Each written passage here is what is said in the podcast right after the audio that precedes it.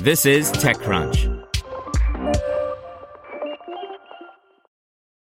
If you enjoy this podcast, you should check out The Hustle Daily Show. More than 3 million young professionals read The Hustle Daily's email for its irreverent and informative takes on business and tech news. Now they have a daily podcast called The Hustle Daily Show, where their team of writers break down the biggest business headlines in 10 minutes or less and explain why you should care about them. They'll also do deep dives on topics like why it's nearly impossible to buy an original Bob Ross painting. I recommend the show about a university that's using a hologram of Albert Einstein to teach science. Search for the Hustle Daily Show in your favorite podcast app. Have you checked on your IT team lately? 2020 was rough for them. Ransomware, work from home, cloud migrations. It didn't stop.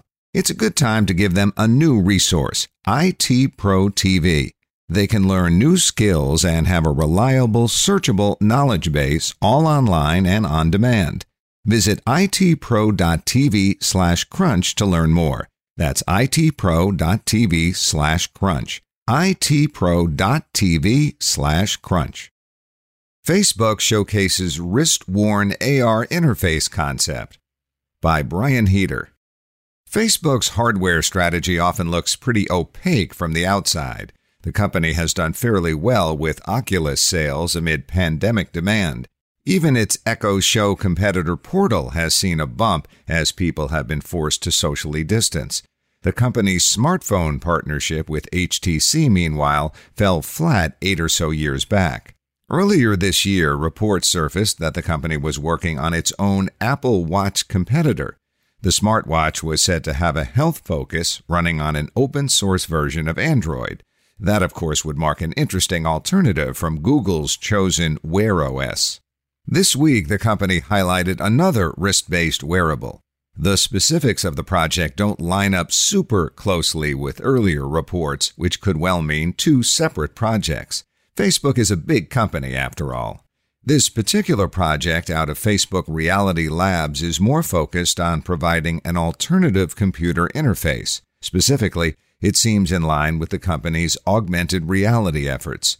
Per Thursday's blog post, a separate device you could store in your pocket like a phone or a game controller adds a layer of friction between you and your environment.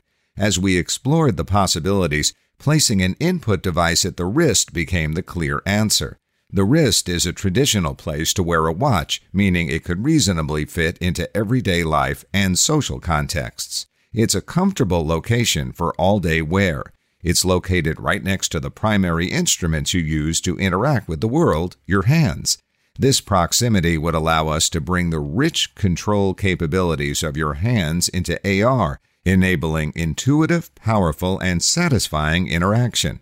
I will say that based on the information presented, this seems more conceptual, as in, this could be the key to offering more seamless control for some future augmented reality system. And even still, it's presented as a step on the way to a more deeply integrated human computer solution. How deeply you want Facebook to integrate with your neurons is apparently a question we're all going to have to ask ourselves in the not too distant future. This interface specifically is designed to use electromyography EMG sensors to interpret motor nerve signals and interact with the interface accordingly. The subject, interestingly, came up during a recent Clubhouse event featuring Mark Zuckerberg. After Pebble founder YC partner Eric Migicovsky discussed experiences dealing with Apple for his own smartwatch startup, the Facebook CEO said the following If you're trying to build a watch, which we're exploring as we talked about, the wrist thing, and I don't want to call it a watch, but it's the basic neural interfaces work that our Facebook Reality Labs team demoed some of our research about today. With the neural interface on the wrist, if you want that to integrate with the phone in any way, it's just so much easier on Android than iOS. My guess is that this is an area where there probably should be a lot more focus, and I do think the private APIs are just something that makes it really difficult to have a healthy ecosystem.